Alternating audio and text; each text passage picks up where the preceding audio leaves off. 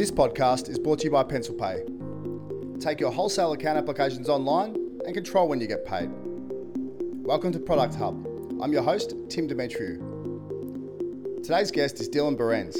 He's the founder of Little Gippsland Brewing, a gypsy brewer that returns all profits back to community projects in the local Gippsland region in Victoria. In this episode, we explore how three friends could come together to create the right formula in business, only to have COVID come and put it on pause. This is a bit of a different take on brewing from an accountant's perspective. So sit back and enjoy the next hour. Cool. Let's do it. Awesome. All right. Guys, we've got Dylan. Dylan, can you introduce yourself? Just give us a quick little 30 seconds. Tell us about um, tell us about what you do, who you are, and tell us about your business in 30 seconds if you can. All right. Start the timer now. Awesome. Uh, so, well, we was uh, I was part of a Little Gippsland Brewing Company, or still am, sort of thing. And we were uh, brewing some beer and selling it and donating profits back to community projects. That was the whole concept, sort of thing. Awesome. Yeah. That's So, um, you were doing it, or you you are doing it? Uh, I say were because you know everything up until COVID. Know, Ah, I'm not yep. going to be that guy, but I was sure. affected by COVID. Of course, everyone was. yeah, yeah. So you know, Yep. not going to whinge about it. So yeah, with, with COVID hit, we sort of sold off the last of the beer, and now Yep. we're coming back out the other side. Awesome. Where, where we've got some cool. Hopefully, going to do some stuff. Yeah, perfect. So let's so let's go back a, a few years. Mm. Um, run me through the uh, uh, run me through um, what led you to to actually going down that path of, of you know of brewing beer and then um, and then kind of donating the profits back. Yeah. Okay. Uh, so we come from about two hours east of Melbourne, in a, in a little town called Traralgon, and uh, huge coal mining industry that Mhm. area.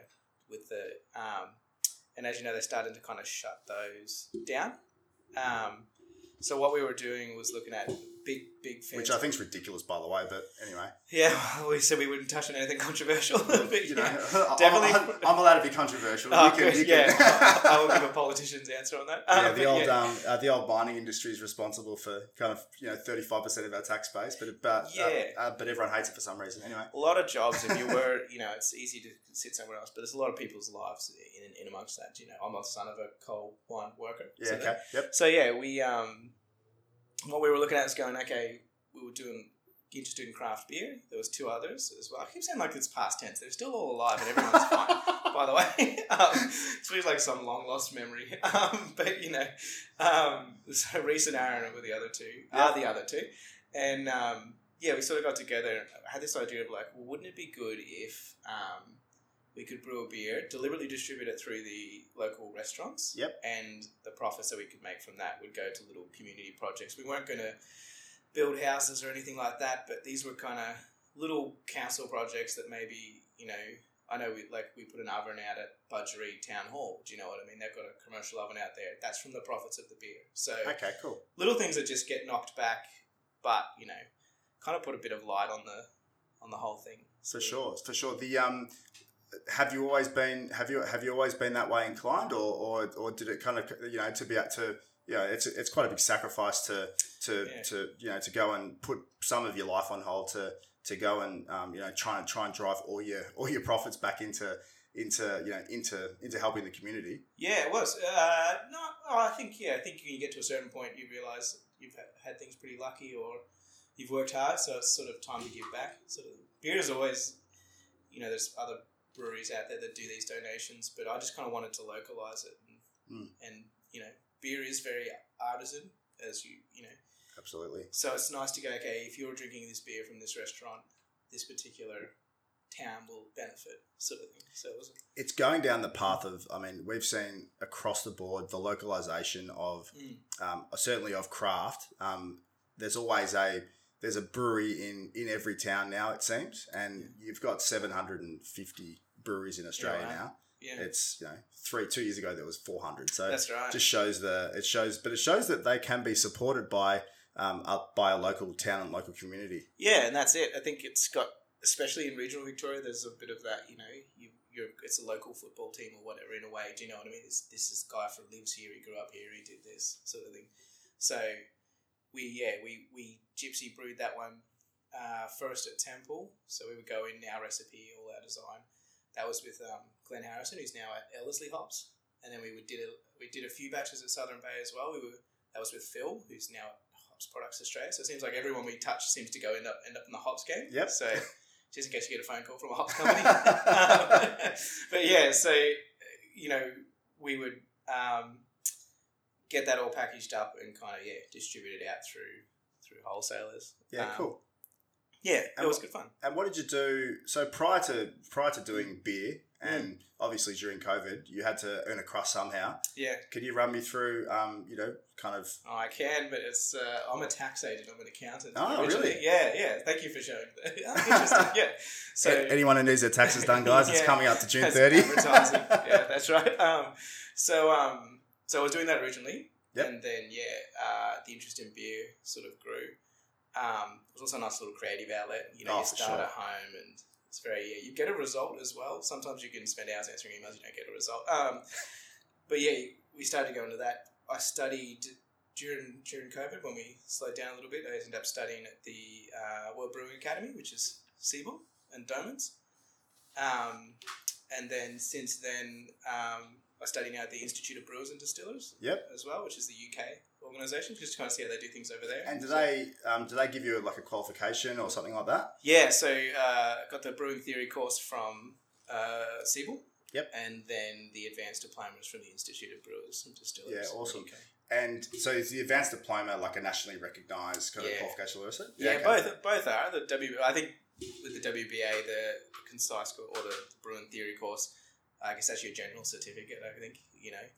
I don't want to insult Federation Universities over here. so it's one of the it's the uh, it's the entry not entry level, but it's you know it's a nice way to expand your knowledge. Yep. The advanced diploma, and you're getting right into like you know metabolic pathways in yeast and stuff like that. So, Yeah, okay. yeah, a lot of uh, lot more. I wish I'd done more science in high school. Was my Yeah, it's one of those things. It's uh, it, it was never interesting. It was on the same. It was never interesting to me. It was never interesting to me at high school. It was Yeah. uh, it was actually severely. It was very boring. Yeah, I think And for I- the schools listening, if you just incorporate a little bit of beer into your year ten syllabus, I don't take that, but you know that you might get a few more people sign up for It's chemistry um. or uh, sorry biology. Um, I actually used to be in education, so I had an education business for about seven years. Um, you know, for seven years up until two thousand seventeen ish, Hmm. and we we did a lot of online education as well as face to face education. Yeah. Um, you know, we ran some colleges and that type of thing, and the one of the things where you know I know we always went wrong, and where every school, every high school goes wrong, Mm. is nothing's relevant to to life. It seems, and that's day. what that's really what I found at high school. That's why I wasn't interested in science. If they had of, if they had of, um, if they had of Yeah. given you real life examples and real, Yeah. li- you know, rather than sitting there with a Bunsen burner, you Oh. know, a Bunsen burner and a bunch of chemical reactions that really you're never going to see yeah, in life. If you attribute it to something worthwhile, exactly.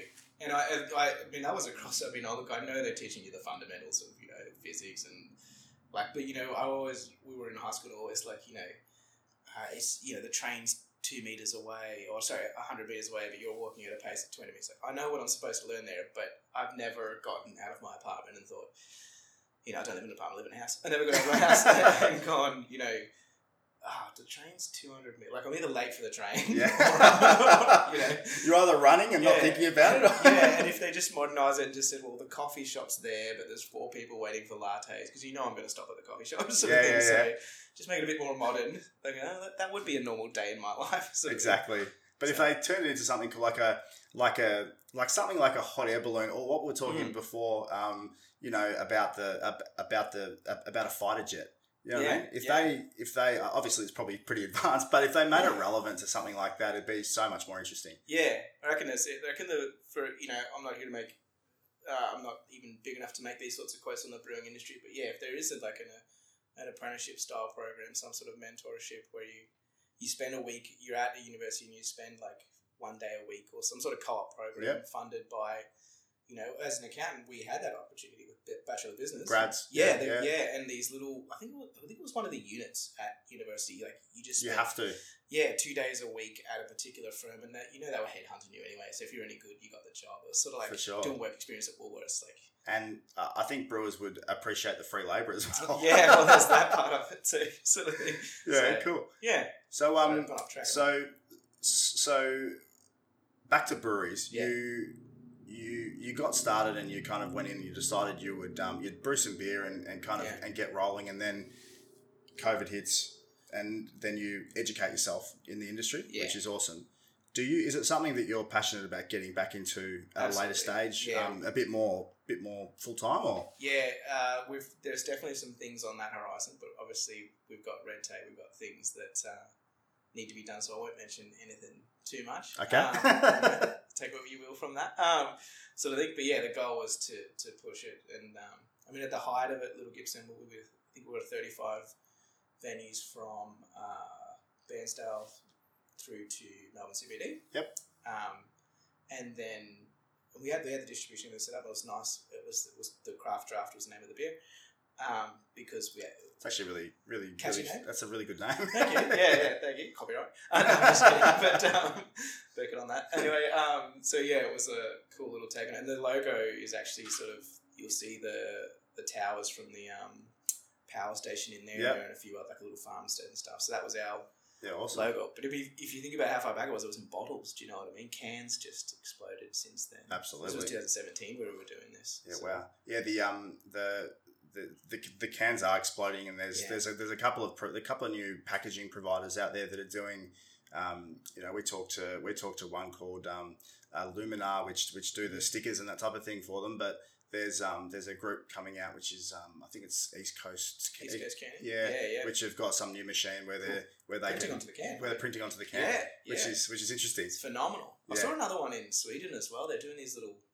I don't know how it would work over here, but they're doing these little like five liter party kegs straight from the brewery. I mean, that's just unreal. Yeah, Like, I've seen I I've seen them like over the last few years, but with but like people would get them for maybe for parties and that type of thing. but not. I can't see them coming into the mainstream. No, no. I think, yeah, you don't often sit at home on a Friday and think, I need 15 beers. you know I mean? yeah, they're, just- yeah, they're pretty big. I'll just go get that can cake. So yeah, yeah. So that was when we sat around and did it as the group. So uh, I started talking about it. Spoke to Reese, uh, who had sort of been homebrewing for um, she's probably eleven years, I think. Oh, wow, He, okay. he'd, he'd been the longest, definitely, of all of us. Uh, where did where did where did you guys or he get get all your homebrew kits and all that type of thing from? Uh, he was doing it originally. I mean, if you go right back, he was doing it on the on the stovetop sort of thing. uh, this is that was the original. You know, obviously it came a long way since then, but that was the Yeah. original craft draft recipe. Was Okay, done on yeah. a smaller stovetop. I mean, we all have these stories, don't we? You know, Absolutely. um, I think Three Ravens won a gold medal from what he'd done in a bucket or something like that. Um, don't quote me on that. Um, and um, yeah, he uh, what do you call it? Um, he started with that. I jumped in with this this for a pilot system, jumped into the stainless steel with like Grainfather and all of those Mhm. guys. Um, and then so he was doing the brewing side. I had sort of the business side. Um, Aaron was really good at sort of logistics, packaging. He, he knew and and systems. So we had a piece of software that whenever a, a new customer would sign up, it would create. You'd use Excel to create a sheet and then attach it to the form that was our distribution. So they just had we would hit purchase five, select customer go, and they would Yep. print the exactly the form the wholesaler needed. So it looked like it was their form, not ours form. Makes just made it easier for them in Just- warehousing. Shouldn't be using Excel for that, but anyway. oh, so, oh, like uh, kept a CSV data. I'm with you, I'm with uh, yeah, and then drew the from that point. yeah, yeah, yeah. Um, but yeah, so it was. Um, yeah, so when we looked around, it was like uh, I, when we you know we start talking about the power station industry starting to shut down. Yep. Be nice to shed a bit of light.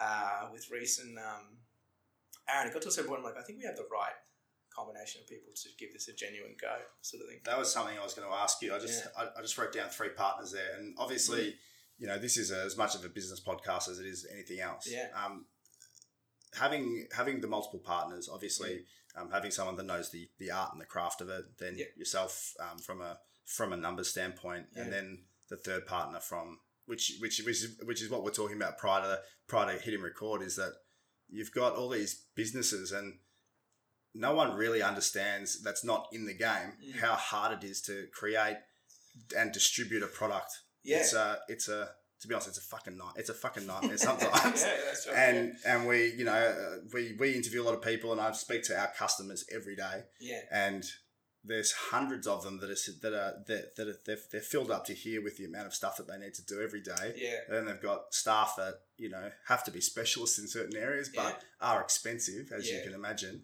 Um, was that the the ethos behind? Kind of, you said, all right, we've got three people now that are that are that we trust and they're good. Op- we're, we're, we're all good operators, and Yeah.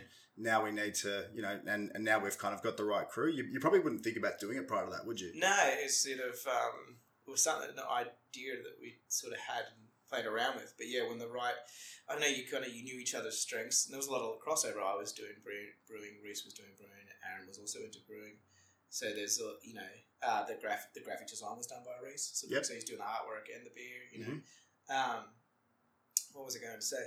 So yeah, I think it's sort of the dynamic changes because we were all friends. We still are all friends. I just don't know why I'm talking in past tense. sort of thing. Might give them both a call after this just to make sure before We were all out. friends. Look, Yeah. uh, uh, they're both Oh, now. Uh, uh, they're both now missing, but Yeah, yeah, right. yeah, yeah. Um, but um, you know, uh, we started to go down our what are the dynamic changes. Like, what are our strengths? What are our weaknesses? And I'm a big fan of like business. It sounds really, you know, and if my wife's watching this or listening to this, it's almost you know it has to be just as clear as a marriage, if not more. Do you know what I mean? Because it, yes, we're not going to steal money off each other or whatever, but it'll be those little things that are. I'm ordering stock at, at five o'clock at night, and you know, Reese is on Instagram being at the beach. Do you know what I mean? And it's sort of like the stuff, the little stuff that you take for granted becomes the the where the resentment builds. So this, uh, the two four. Uh, I had a lawyer once, and you know he always talked about these two four letter words: risk and exit. They're the two times when when having that agreed at the start are important. hundred You know. And we we we wrote that. We deal with that a lot. Like you know, I was in business advisory as well, sort of thing. It's always hardest when someone comes with a new business. Like, all right, now how's this thing going to die? That was you know, basically They're like, oh, we're excited. We're going to do this. I'm like, that's good. If you pass away, what happens? If you decide to quit, what happens? If you know, and it's oh, look, I'm trying to be a negative person here, but we just you, once it's on paper, no one gets angry at paper. So Yeah. we had the plan. We had the, you know, we made the decisions and kept the meetings up so that it wasn't, you know, if someone's not getting back to my email. Oh, 100%. very- yeah. There's this. Uh, there's this. If you do it correctly from the start, you'll Mm. sit down with a. You know, if you do want to go down a path of you know having a lawyer draw it up and stuff, which I think. You know, I mean, a lot of shareholders agreement are very cookie cutter, and Yeah. you can. But as long as you can sit down and you've got a almost like a like a questionnaire, Mm. and you say, in this situation, this happens. In that Right. situation, this happens. There's a bunch of situations. A Yeah. shareholders agreement is a bunch of situations, Yeah. and you know, and you kind of defining outcomes and agreeing to outcomes for those situations, and that's where you, uh, if you do, if you go down that path and do it that way, where you Yeah. sit down with someone and you answer those questions together, Yeah. it's a fast and cheap process. Yeah. When people are going back and forth with drafts and, and markups and all the rest of it, Oh, yeah. that's when lawyers come and just ream you. yeah, yeah, yeah, that's right. So yeah, I mean, yeah, that's where you've got to figure out what consultants you need. But you were talking earlier about, you know, how did you know? So we defined our strengths, Yeah. and then and then go, okay, so that puts, and then clearly, you know, you always put those quality assurances in and go, okay, if you're handling, you know, I mean, our artwork. I mean, you know, Reese, I'm really Re- Reese nailed the artwork, but you know, You're not an artist yourself? Oh, I mean, I, I would love the skill, but just little things, you know, the outline around the, you know, stuff like that, and then you look back and think, that took an hour, you know, and it was just a, a slight uh, semicircle outline around this stuff. So you can get, that's me entering into a realm that's not my strength. Do you know Yeah. what I mean? if you don't understand it, like, Just, you know, uh, I was a big fan of delegated, but create quality control of, you know, if I was doing something for Reese, here's my, I don't know, report on this side of it. Yeah. Sign off on it. Of Yeah, a hundred percent. Like my um my business partner Greg, you know, we've um you know we've obviously got a software business, but software is made up of creating the software and then distributing the software exactly the same as a physical product that, that Yeah. you, you guys deal in. And what the fuck do I know about building software? so you know, I um, you know, Greg Greg came from that background, fifteen years in building in, in building and, and, and developing platforms for you know for custom for his customers, and then we you know, and I come from a heavy sales and marketing background, so it, it made a lot of sense that um, you know we could we could delegate that way, but doing it on your own is is next to impossible. Yeah, and that's you. You put the right people in the right places. And then but the other, you know, you've got to kill the inner control freak in that as well. You know, it's good when they're involved in a partnership level because you can go, well, they're as invested as I am, Mhm. as opposed to an employee. Um, but you know, when we were looking at the beer, you know, you, we were doing six thousand liter runs towards the end of it, but towards uh, before COVID hit, you know, you, that's a lot of quality checks, and then it's who has the time to do it, and then who's you know. Um, So always introducing those quality checks and just being open and transparent about. Like I said, we're never going to take money off each other. We're never going to, you know, talk badly about each other behind each other's back or anything. Talk about them as if they're deceased or anything like that. But um, you know, but um, yeah, we've got to have that transparency to go. Hey, For sure. Because it's always those, it's the small, good intentions. it's good. the small little things that are not 100% visible to the other people. yeah, That are the things that they think about and Mm. thinking, you know, I mean, it's never happened to me, but thinking turns into believing type of thing. yeah, yeah, You know, it, um, unless you're unless it's it is fully transparent and everyone can see what the other person's doing, yeah. it festers. You know, Hundred percent. I think it's you know the equivalent of saying I'm doing this. Why aren't they putting pulling their weight? It's Yeah. the equivalent of saying, "Oh, I haven't heard from you know uh, Tim in a while. He mustn't. Why isn't he calling me? Like, pick up the phone. You know what I mean? So like, he doesn't love me anymore. Type Yeah, of yeah, it's, yeah, right. it's um, Yeah. it's very much like that. The um, the obviously coming from a finance background, Mm. um, understanding the economics of how of how a brewery works. Yeah. Um, obviously you haven't been at true scale yet No. because you know you stop and start and all the rest of it.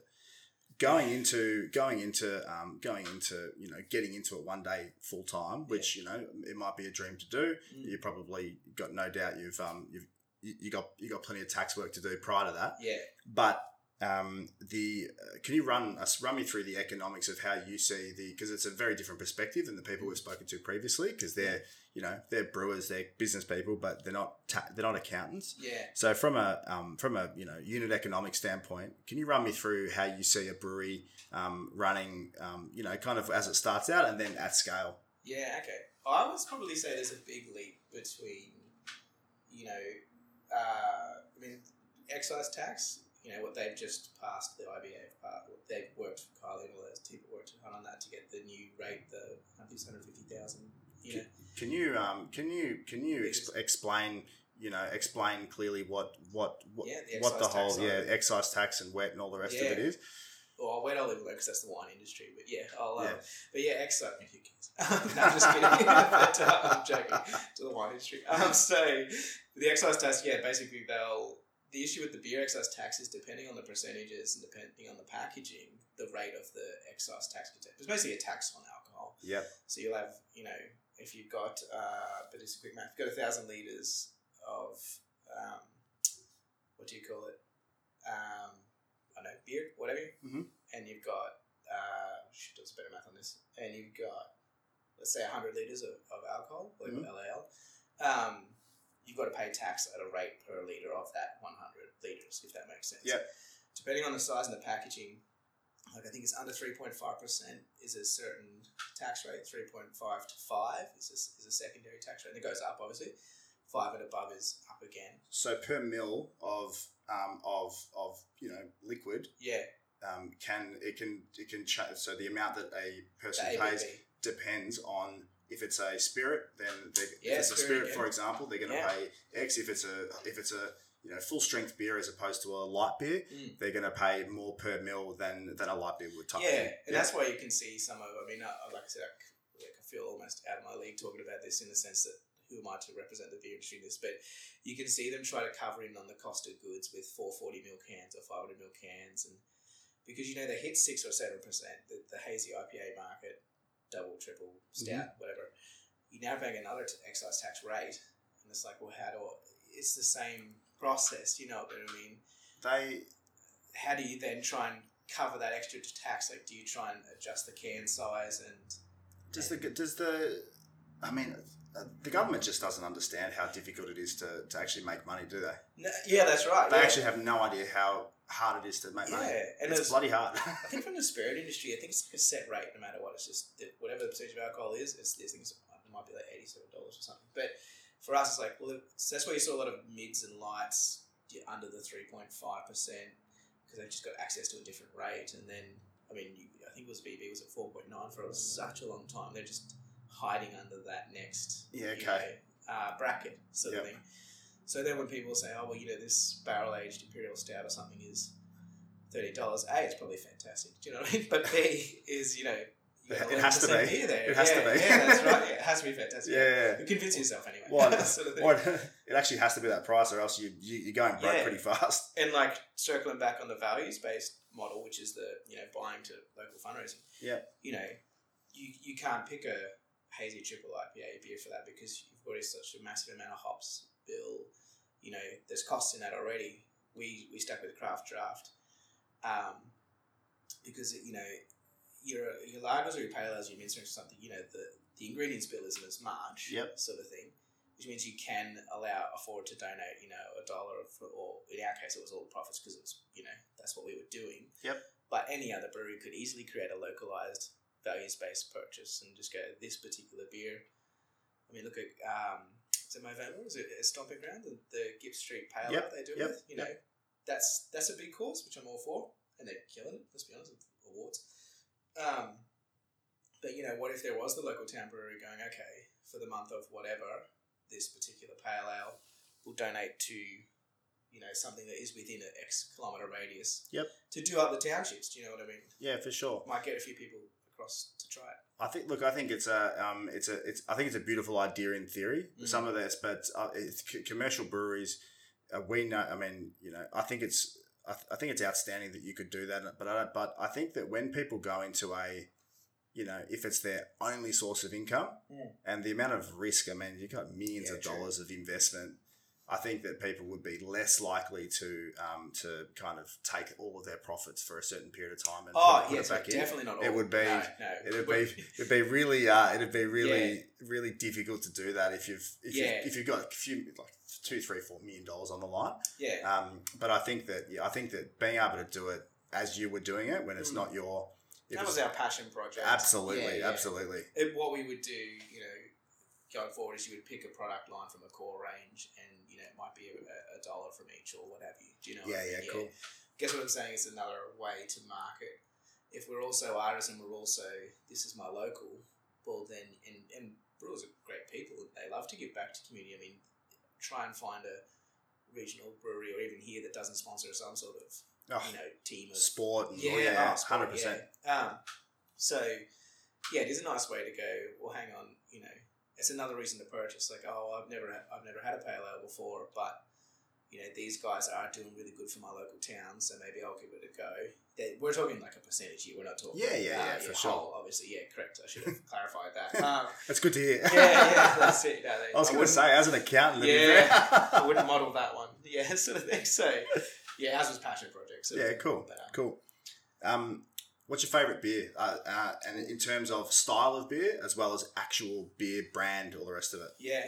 Oh, I mean, it changes. It's a it? big it's a big uh, it's, a, it's a big question Stayed in the hazy IPA realm for a long time. Yep. Sort of thing, and you can live and die there. I reckon. Sort of thing. there's The a lot I hop growers have become so like we just went to the, the High Country Hop Festival. Sorry. Um, and um, yeah, you know the stuff they're doing with with um, fresh hops and stuff like that is unreal. Yeah. Um, so things you can live and die in the hazy IPA world. I don't know. It's sort of I don't know. Every time I get to a certain point, I'm like, oh, I'll change. Like at the moment, uh, Weihenstephaner Dunkel is, is a really nice beer. What's it called Uh, Dunkel. It's a German I haven't heard of it no. driven beer. Yeah. No. So yeah, Weihenstephaner Dunkel is really nice. Vice beer, they do a good one as well. Yep. Just, um, but yeah, I reckon. Oh, I, I couldn't say. You sounds like I'm not an alcoholic. I'm a connoisseur. but uh, but yeah, it sounds like I don't have an answer. But yeah, I'd probably. That's the beauty of craft though. Every every time you know, the fridge gets. Or Carwyn Cellars, they do a Club Hops, Club Wild. You know, they, Mhm. they give that. Feels like I'm doing sponsored content, doesn't it? Um, so Carwyn Cellars if you're listening. Um, but yeah, Hops and um, and Club Wild, you know, sending you unique beers every month, Yep. sort of thing. Yeah, we were Um, talking. we are talking obviously before we hit record again, where um, you know the, um, uh, the guys from Molly Rose they're Mm. producing, you know the the amount of new products and new beers that they're producing, and then all the all everything that goes into actually producing it and getting it out there Yeah, is enormous. But um, yeah, there's this um, there's this beautiful thing in craft because you're small, you can remain pretty nimble, yeah, and uh, and you can actually you know create and distribute some really good beer fast. You know. yeah, yeah. I think, I mean, if it was a dark beer, probably. Oh, actually, anything from Van Diemen, the Paddock, is Mhm. really, really nice. Deeds are doing wild Yep. fermentation stuff. Big fan of that, and the dark stuff as well. The um, into the fray and all that sort of things. You know, some beers are motivational and they think, oh, I'm going to try and brew this. Other beers you drink and you go, oh, I'm never going to do that. You know, it's like watching someone who's really good at something. Yeah, yeah, yeah. like, well, And trying to emulate them. yeah, so some some motivation. Like, I might try and do this Munich Dunkel. See what that's what I'm Yeah. working on at the moment. Um, other beers like, well, that's just fantastic, and I'm never going to get there. sort Yeah. of thing. Van Diemen stuff. It's all done on the one paddock. You know, that's unreal. Yeah, okay. The um the the accounting firm is it is it is it your accounting firm? Or? Yep. Yeah. And um so in that accounting firm, you obviously deal with you know a bunch of different type of customers. Yeah. Um, as far as um, as far as what you've seen over the last couple of years, the effect of you know the effect of lockdowns and everything. Obviously, you realised it from a you know from a um, from a brewing perspective. But if you Mm. take yourself out of that and look back in as a you know with your accounting hat on, Yeah. um, the product businesses that you you know you deal with from Yeah. day to day.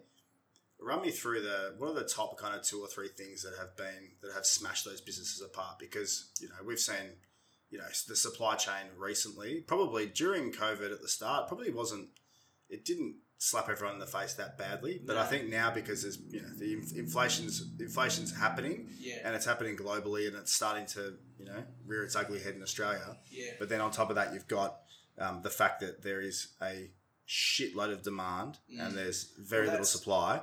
Yeah, that's the biggest thing is that, and I know everyone is trying to get out of that mental space of you know life's getting back to normal, and yeah, maybe putting some things around your pool or whatever will make you feel a little bit better. I get that, Mm. but yeah, you know, in an underemployed market like we, we have all seen the um, you know staff wanted signs. Mm.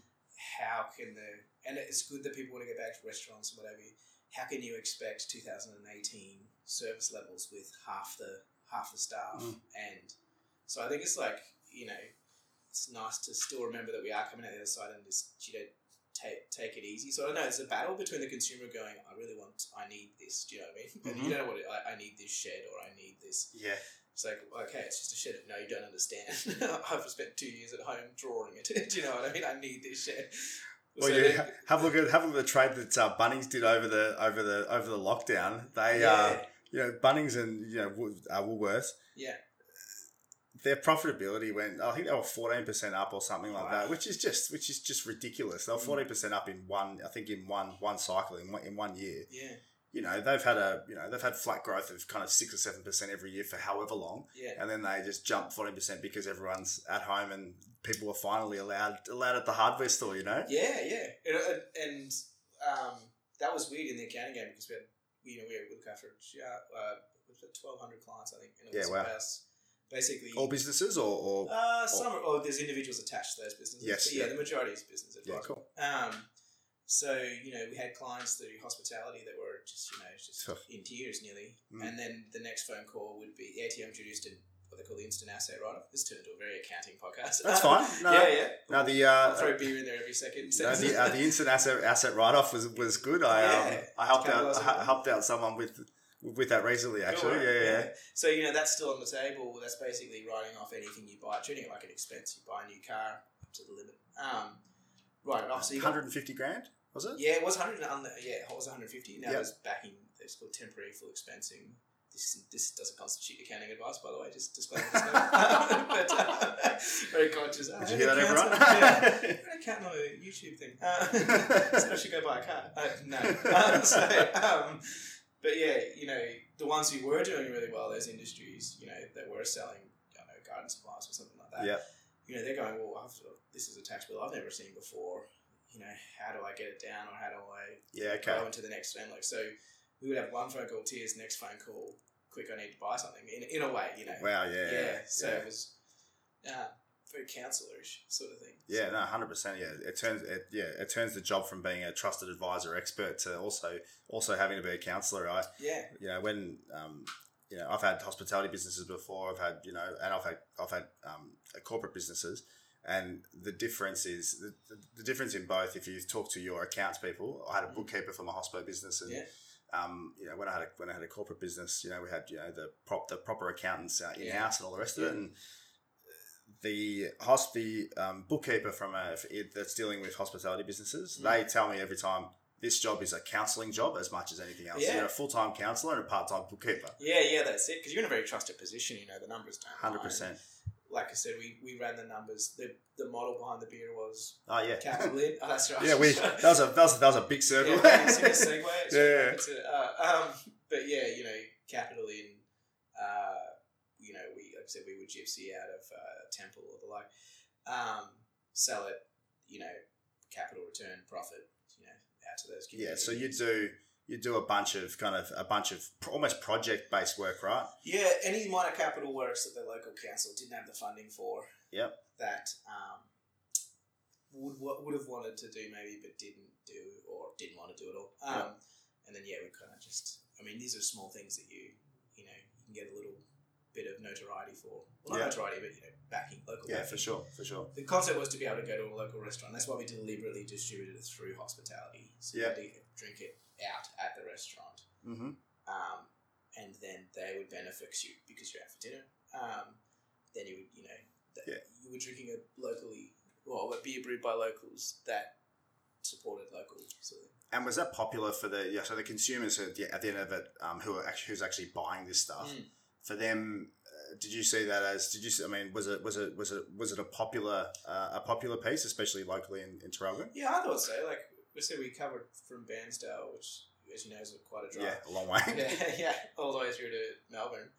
Um, yeah, I think it was. Once they found out it was locals donating, you had to be able to le- read the, the label, sort of thing. Yep. So yeah, it was good. It was nice to see people talk nicer about it. Sort How, of thing. how do you how do you tell that story? So you, th- you think about it. You think about um, if you can push that message out Mm. to the consumer, and then they have this, I guess, pulling mechanism Yeah. through the hospitality venues that are local. Yep. How do you push that message out though? Uh, every uh, local retailer that signed up, we would give them um, tasting notes, a training card for the staff member, and um, and the background story that were all PDF printable, Yep. so that they could Awesome. so that they could print that and you know um, because I think that's truly what it comes into sort of thing you know when you do go to a brewery I mean even though yes they're just they're staff just like anyone else you know the, the guy that, or the girl that stands there and says oh this is using one of our new hops they only need to say that and it's just Mhm. which is a slight training session or, or Yeah. you can't expect I mean some of them some of the people who are in industry have an absolute passion for it other people they're doing it while they study or, or whatever but yeah so we would have uh, this is all this is all you know Reese and Aaron's work sort of thing so who are still alive. Uh, uh, uh, yeah, and rather and rather than we would have, we we We have. thank you. Thank you. That's all uh, right. really got it yeah I can see how my life needs to start going forward instead of thinking backwards. Um, but yeah so you know yeah PDF printable uh, to the right paper size backstory. We actually have a plaque that we would give them as well which is just A4 Yep. in a frame and they could have that on display sort of thing. So yeah training card tasting notes and um, Do you find? Did you find that um, one thing that one thing that hit, hit my mind as soon as you as soon as you said that is, and it goes back to an old story. I, I used to live in New York, right? And um, when I was in New York, the um, the place I worked at was a three Michelin star restaurant. So it was a quite a posh restaurant, um, and uh, you know it was good because I was working there illegally, and I was just working Oh, yeah. there for tips. Um, so so I had to work somewhere somewhere decent, and yeah. Part of the part of the job was um, at the start of every shift you'd have um, what, what they called family meal where you'd all get to get in there at four o'clock you'd start setting up you'd stop about 4.30 or something you'd eat something and then you'd keep setting Yeah, up. that's and part of that um, at the end of family meal every every every day um, one person from the from the floor staff had to get up and had to um, they had a wine list that was as you know as long as um, you know as long as that. Yeah. Um, and it was literally this thick. And um, one of the one of the things you had to do as a floor staff member is learn all the wines. So Yeah. you had to get up there and in front of all of the other staff, you had to explain about one of the wines and you had to give a presentation on one of the wines. And we did that every single shift prior to the shift. Yeah. But one thing that, and where, where I'm going with the story is that there seems to be um, the difference between the Australian mindset as opposed to the US mindset and the confidence in the people to be able to present those ideas and Yeah. present things was the biggest like glaring thing that I found different between the two cultures is that in the in, in the US people are so happy to you know read out the tasting notes and, and Yeah. actually expand on what they're telling a customer yeah as opposed to you know, as opposed to here where I think people are a bit more in their shell here. Yeah, yeah, definitely. Yeah, I think it's sort of because it because it is yeah. It's like those pe- people who go to a job interview and say, "Sell me yourself." Like some people don't have that in them; they have all the skills for the job, but they're not Yeah. going to say, "I'm I'm the most amazing." Yeah, the US have yeah they definitely have covered off on most of the adjectives. They know how to really describe. But do you think it's yeah? I wonder if it is just confidence and I- knowledge. I I think it is. I think it has to. It has to be. Um, they're taught from a. I think they're taught in school from a from a young age. Um, that and I think their their ability to um, remember and memorize and then articulate that to a larger crowd is just so much better than um, what Australian kids certainly and certainly Australian adults. They got no problems t- speaking in public, yeah. and I don't know if that's a. It's certainly a cultural thing. It has to be. Yeah. It can't be anything else. Well, you, you can certainly spot them overseas as well. Some some US. I got some US friends, and yeah, Yeah. definitely. That you'll you'll find them in a bar, sort of thing. So Ah, there, yeah, it's yeah. it's incredible. And It's, it's, it's- I mean, it's one of the things I love about um, the US the most is that is the confidence in in the the average person, their confidence to be able to speak in public and have a conversation with people they don't know yeah, is, I think, it's a level up from from, Yeah. from what we have here. I wonder if it's like this is just an idea, but you know, if you're at a brewery, you probably have some level of uh, interest in craft beer. Then you would have a varying level of knowledge. You know, you're going to um, see people know all about yeast, hops, Mhm. malt, water, the classics, obviously. Um, but then there are people who are just like, oh, I like a pale ale. Then there's other people that are like, oh, you know, um, you know, isoamyl acetate or something. Oh, that, I can get that note in this. know. So Mhm. as the bartender behind there, I wonder if you do go, well, you know, is this guy just going to give me the same old history of the IPA story, or is, or am I going to say something here that you know, I say, oh, this has got, you know, we've, uh, I don't know, wet hopped it, which is a technique. So a dip hop, sorry, which is a technique. Um, you know, I don't know. You're at a brewery, so you're like, does this guy already know all of this, or does that Yeah. stop people, or is it? Um, Yeah, it's it, it, it, the the whole education piece is. yeah, um, is is important. You think about you know what would drive that person behind the bar to get educated further about it. yeah, There's got to be something pulling them through. Do you know what I mean? I, and I don't know what it. I mean, in maybe it's the in the US. You think about it. Think about the tipping culture. Um, uh, the, a that is attached to uh, that's attached to hospitality. yeah, The entire thing is tips. I mean, they basically the way that the, the system works there is there's a you know you're effectively paying out your hour, hourly wage and tax yeah, and you kind of keep your tips. That's kind of how it how it um, how it works out. yeah, Um, when I was there, I was working for free, so I had to. I so I only kept my tips. But the yeah, but that's kind of the way it works. So you think about it. If you have to, if you're earning just tips, mm, which is effectively what they're doing, you'd want to be able to sto- Yeah. story tell. yeah. You yeah, know? absolutely. And storytelling does make people like you, and people that like you will tip you more. Yeah, and I think it's um, what do you call it? Um, it does come with the education of it. These these guys behind the bar, um, when they're coming to your best bar experiences or brewery experiences for me is when you do go there and you know you have five, you get a tasting paddle or whatever. you- Um, you know, it's even one comment like, "Oh, this is great. This is one of my favorite sours," or something like that. Or you know, these two here are the newest ones. They've only been kegged last week. Or even if they go down the whole suite and go, "This one's this one's this one," you know. I don't know. I don't know if it has to be asked. You just if that becomes a symphony of service in a Yep, sense. It's like yep. this is when you If it becomes the norm, kind of thing. yeah, yeah, When they order, you talk about it. You, you know, behind the scenes mechanically, when they order these beers, mention talk about one. You know what I mean? Yeah, for Um, sure, for sure. I reckon that will make a big, big difference to the experience. Yeah, if you think about it, if people know what they're know um, the background of what they're drinking, Yeah. when they go into a bottle shop the next time, yeah. they, they might overlook um, a, a case of Asahi, and they might go and you know they might go and buy a you know, a case of something They're else of connected to it now. Yeah, There's a, there's a, and if it's you know a little bit of a not a brag ability, but the ability to talk to someone and say, oh, well, you know, it turns out that they made this on Christmas Eve or something. You know, This it's, They- you know- it's it's storytelling. It's as old as it's as old as it's as, it's as old as Jesus. You know, like the, the Yeah. ability to the ability to be able to tell a story is Yeah. what makes things mainstream. Yeah, You yeah, know, nothing right. else makes anything mainstream except for pe- people being able to tell a story about something. Yeah, You know, it's um, yeah, it's uh, it's the the the the evolutionary story um, behind everything is is Yeah. you know is what is what drives popularity. Yeah, yeah, and that's it. I think, like I said, you've got these, you know, rock star brewers, all sort of things. You've got um, uh, DJ McCready, Mountain Culture, or Yeah, Ed and um, fee from Dollar Bill. Do you know what I mean? Chris Yeah. Gab from Yeah, yeah, yeah. Sailor's Grave, Yep. sort of thing. Who that who beat us unfortunately in the Gippsland Business Awards, but you know you never go to win to Sailor's Grave, are you? Um, but um, we final we got a finalist certificate. I think Aaron's got that. Um, but you know um, they're good guys. But uh, you know these are like household names in a, in a way. Yep. You know what I mean? Um, so it's cool to see that even growing character behind it because you connect with the why and the person Yeah. and the backstory sort of thing. Uh, you've got an accent. Where's it from? It's an absolute wash of a poor amount of traveling overseas. Is it really? Yeah, yeah. And the U- with um, we've got I've got Dutch heritage, but time in the UK. Yep. Uh, that's probably where most of it comes from. Yeah. You Okay. know, I spent a bit of time in Ireland. It's kind of so yeah. It's it's It's it's poor, isn't it? it's got a little bit of Irish to it. It does, yeah. So have spent- you spent- have you spent- bartending in Galway? So Okay. Long before Ed Sheeran was banging on about it too. Okay. By the way, I didn't go there because of his song. Was already there. Yep.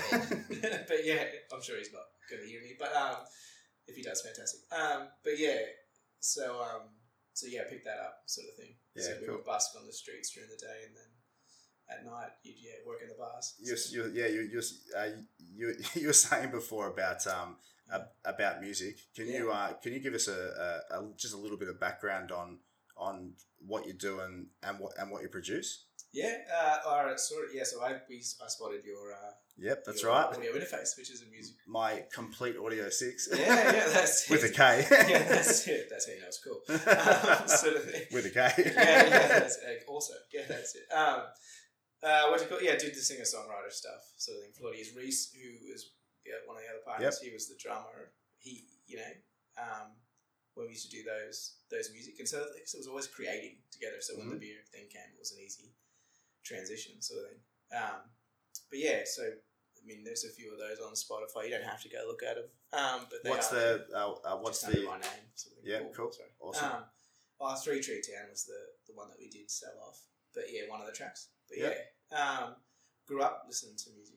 Van Morrison, Neil Young, Bob Dylan, which is where I got the Dylan from. Yep. Um, from my man, he was uh, blues guitarist, Yep. sort of thing.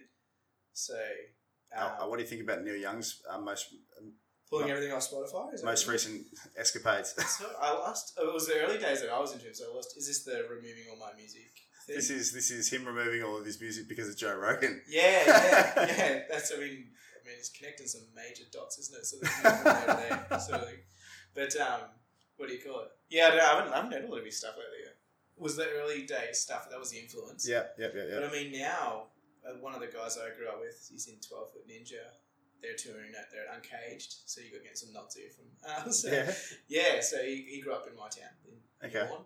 Um, so I still listen to a lot of heavy stuff. You know, it's like craft beer. You, you always have the odd favourite. You know, I'll stay in singer songwriter realm. Yeah. Doesn't mean I can't listen to heavy metal. Or, Yeah, okay. you know, I just dip into some. Uh, I was on the way here. I was listening. So you go all the way from an IPA to a stout.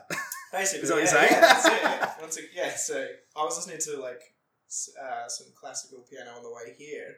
Yeah. It just makes my life feel like it's cinematic. Do you know what I mean? As I was walking over, Well, that's the whole point, yeah, right? it just felt like you know one man. Do you know what I mean? Walking the streets of Melbourne, um, sort of. But yeah, so it's nice to just dip in and out.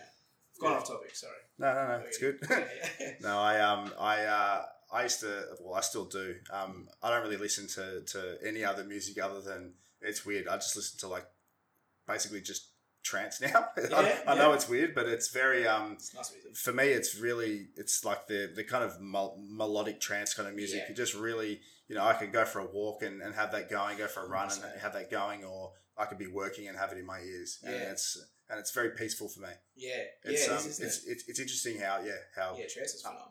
I mean some people will listen to it and go oh, but Yeah, you know Yeah, I think it would, I mean I'm only mainstream, so yeah, I'm in vampires and all those sorts of Yeah, things. yeah, but yeah. That would be if I needed to get something done. I would either I would either do one of two things. I would put Armin van Buuren on Yeah. to pump myself up to get it done, yep like a beats per minute, or I, I would force myself to put a Nickelback album on and just like, I can't turn it off until I get it done. and really So, gr- and, and grind. yeah, like, the sooner I get through this, the sooner I can turn that thing off. Um, sort of thing. So Yeah. it's one of the two ways to motivate yourself. But yeah, yeah. Um, the um the uh, the broader industry. So Mm, um, uh, where do you see where do you see and beer? There's 750 craft breweries in Australia at the moment. Yeah. I think I think that's getting towards the point where it's too many. saturation. I just don't think we've got maybe the population to support it, or Mm. maybe the we haven't got enough geographical locations where where people live to support it. It's getting to the point where it'd be very hard for these businesses to grow into into really good, big, strong businesses again. Yeah. Um, mind you, you've got your, you know, there's a number of breweries that have focused on a very specific product Yeah. And they've gone and done that. You know, you look at, I mean, one of our customers is Two Bays, for example. Oh yeah. So they went heavy into gluten free beer and yeah. they sma- they've smashed it. Mm. Um, a lot of our customers is heaps normal. yeah. They've gone, they've done a, you know, they've obviously alcohol free and they have absolutely annihilated it over the last, you know, 12, 18 months, especially, but probably 24, 36 months. Um, uh, unless you do one of those specific, you know, um, product lines, Mm. I mean, from a, you know, you could look at it from a, with your um, brewery hat on as well as your accounting hat on. Yeah. It becomes pretty difficult to grow Ah. these businesses big, doesn't it? Yeah, packaging and excise are going to be your two biggest costs. Yeah, You know, you've got a thousand dollars worth of materials. You you've got to value your own time. I think as well. A lot of the business plans, you know, it's, isn't it great that you earn you know x amount of dollars, but if you divide that by the number of hours, as far as like a time yield, would it have been 80 hours, 100 hours a week. yeah, which should is, you just put tomatoes on the shelf at Woolworths? You know what I mean? Yeah. Like, you have to do that. Yeah, so yeah. I, I used to do it. I used to, everything, every business model I went into, I was like, should I just put tomatoes on the shelf at Yeah. Woolworths, or you know, so you, you account for those hours. Yeah. But I think it was the four models. I'm not going to think of all four now. Is it brewing tap, a brew pub tap room? I mean, major, major distribution and gypsy sort of thing. You know, these excise rebates that the government have brought out that are as now removing. There's a danger in that. IBA said something about that. You know, you've got these neg. I think it's up to 150,000 liters. You don't have to pay the taxes on, which means there's a that's a barrier of entry removed. Really, if, you're going to Yeah. stay on the low end, you can avoid that tax nearly For sure. altogether. But that's going to be very dangerous. You start dropping your price point to the market, and all of a sudden, people start to go, "Well, this brewery's selling it for this. Why are you selling it for that?" Well, that guy's having to pay the excise tax because he's at you know million two three sort of thing. they have to pay the excise tax excise tax on the on the on the totality or anything over and above. over to bar. Okay, that's okay. So he can stay in that low end. So, so I guess it's a rebate. It comes off. Yeah, Yeah. yeah, yeah. So um, so you know, a lot of maybe, maybe that's part of people think, oh, I might give this a go, sort of thing, because now I've only got my capital expenditure. I've got my fit out. Um, I would say my my goal. Geez, it's getting bright, isn't It it? is, isn't it? Yeah. it's getting yeah. really bright. I feel like you've said something. Uh, maybe uh, maybe uh, Tom would be proactive and and and and, Yeah. and pull the blind down a little bit. I mean, we'll see if he picks up on your subtle. Uh, it's, um, I know I'm, I'm pretty subtle. but um, so Tommy, the, uh, the blinds at the back. Ah, those ones. Yeah. No, no, at the back, as in um, Oh, yeah, just the yep, those ones. um, Perfect. could have said something really prophetic then too. As, Sorry? as the light come in, you could have just you know given a quote. Okay. Of- yeah, yeah, Yeah. very much like the thing about business. Um, but That's yeah. good. That's fine. yeah. That's good. Um, what were we talking about? Uh, We're talking about uh, excise. Oh yeah, yeah. So the models, I think for me, my goal would, have, you know, if I had to pick a model, I'd probably go down the the brew pub. You know, no packaging. Well, not no packaging, but less packaging. Yeah. No distribution costs or whatever, and then you're only going to get so big. I think it was at Dermot that was on. He was talking about you know the middle, the middle getting hollowed out. That's you know, right, yeah. I mean, you, you Uh, the middle in beer and the and, and the middle and the middle class. Yeah, yeah, yeah, that's Yeah. right. Yeah. So, I mean, at the end of the day, yeah. So if you become bespoke, say, you know, figure out your amount of liters per year, work backs, put it through tank utilization. Yeah You know, uh, I think it was it's Reese's brother-in-law. That's Justin Fox, who's uh, Bintani now bespoke. Mhm. Um, and that guy's got some amazing knowledge on like you know because you can come in with all the passion. But if you don't, these are operationally these guys are artisans. You know what I mean? And they're and, and we love it. We love beer. That's what everyone. Yeah. Everyone that's been on your show has said we love it. love Absolutely. beer. Yeah. and that's why we're there.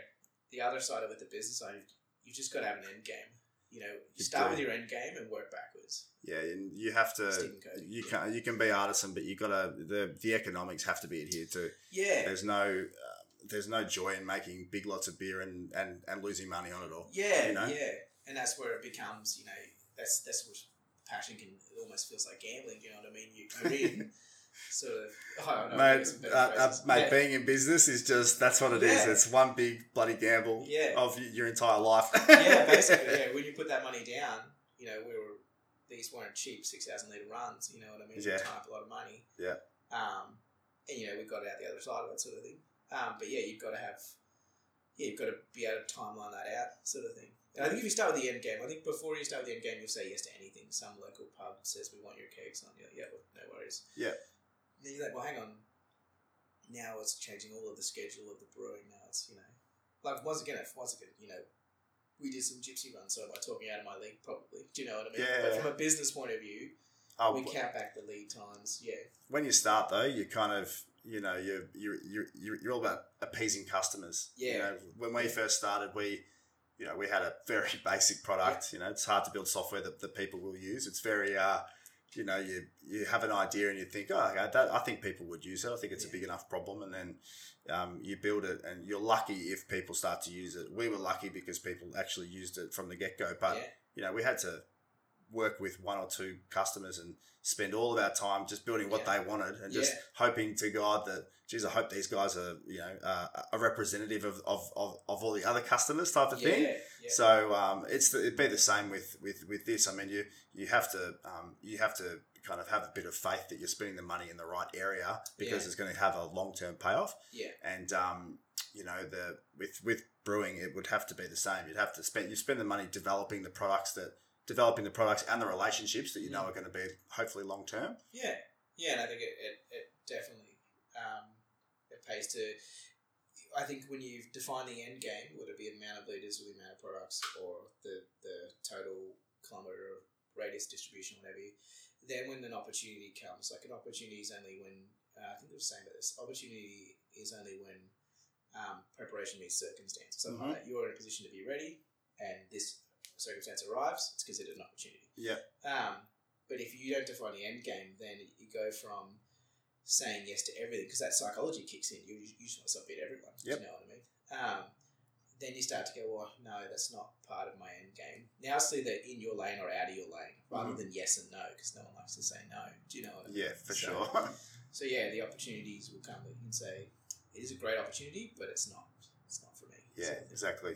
It's not in my end game. That's, Yeah. yeah. I think the business plans are good. The Business Victoria has a good, I mean, it's 24 pages long, but it's a good little business plan model. Yeah. It's worth doing. Like, it's got little strength and weaknesses analysis. Yeah, okay.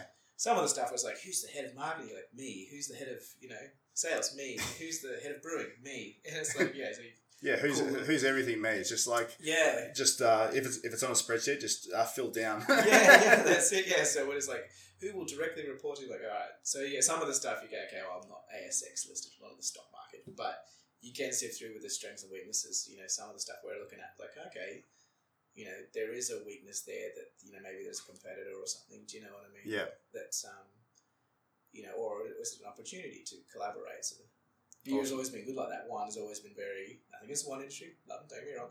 They've got their patches of land, so it's all very internal. Yep. Beer has always been collaboration, so it's been the malt from that guy, the hops from that guy.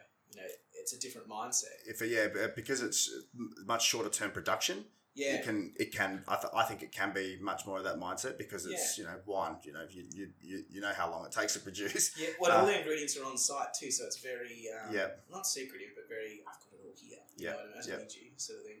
Whereas um, beer, you have to get every, you have to have relationships with everyone, so and you it got a different mindset. I feel like you got less control in wine as well yeah you're Yeah, right. you actually um, I feel like you're um, you're somewhat reliant on um, on you know environment weather season, yeah. all that type of thing Yeah. you're, you're very reliant on that as well as everything else and that, that kind of defines what what happens to your grape at the end of the day Yeah, right. um, but there and then you know with beer you're fully I feel like you're fully in control Mm. of um, of what you're doing, and you're fully in control of the base products that you're purchasing and, and all the rest of it. I think it's um Yeah, Yeah. you've got that. Um, you know, they've got those checks. You know, your certificates of analysis within malt and all that sort of stuff. yeah Must definitely point out that I do love the wine industry. Yeah. to say they're, they're doing awesome things. That you know, they got that terroir effect, which we're starting Yep. to see in beer now. Like I said, the paddock Van Dieman, it's all within the. You know, what is that bacteria amongst all of that area of land? Like people trying to do Belgian beers, you know, want to do a um, Flanders Red or whatever it. Well, it's ha- you don't have the same. You can't- you- you can't. uh, yeah, Yeah. ecosystem that you know you can do your own. If you live in, you know, uh, some let's just say Geelong, you might do the Geelong version of a Belgian beer. but You could never get the, the Yeah. mountains and the rivers, the bacteria from that Yep. in your in here. So Yeah, like uh, unless you're growing it specifically, kind of, you know. I, well, yeah, if you I, I spoke to someone. Uh, I spoke to someone. I forgot who it was. I spoke to someone during the week who, um, his entire business is um, is uh, create is um, growing, growing and, and distributing, and he, he does it from down in does it from down in Geelong, yeah, um, uh, growing and distributing um, all the different bacterias for yeast, and it's very yeah, it's uh yeah, and so he's just got all these different strains that he that, that he that he grows and distributes. It's cool. Yeah. It's cool. yeah, there's some cool bluestone around here now. They're doing some cool stuff, but like. Yeah, it's amazing where some of it comes. I think Philly Sour from Lallemand it was from a graveyard. That's just a crazy. From a great. yeah, yeah, that bacteria was from a graveyard. So the Philly Sour. Very morbid. yeah, this isn't it. Yeah, and there's got to be some. It's kind of cool though. Yeah, yeah, Yeah. Very cool uh, thing. So, Um, uh, uh, just to finish off, can you Yeah. gi- can you gi- uh, give your accounting firm a little bit of a plug? And um, oh, I and can, but yeah, do it, do it, Uh, definitely do it. And um, yeah, that'd be that'd be are you awesome. sure? I I mean, hundred percent. We're not really. Uh, we're not. We're sort of at capacity at the moment. of, so if I do this and then, but yeah, Tower Business Advisors is Cool. Awesome. So Awesome, perfect, mate. Yeah. Thanks so much for coming on. Appreciate Thanks, it. guys. It's good. awesome. Thank you. Talk soon. Cheers.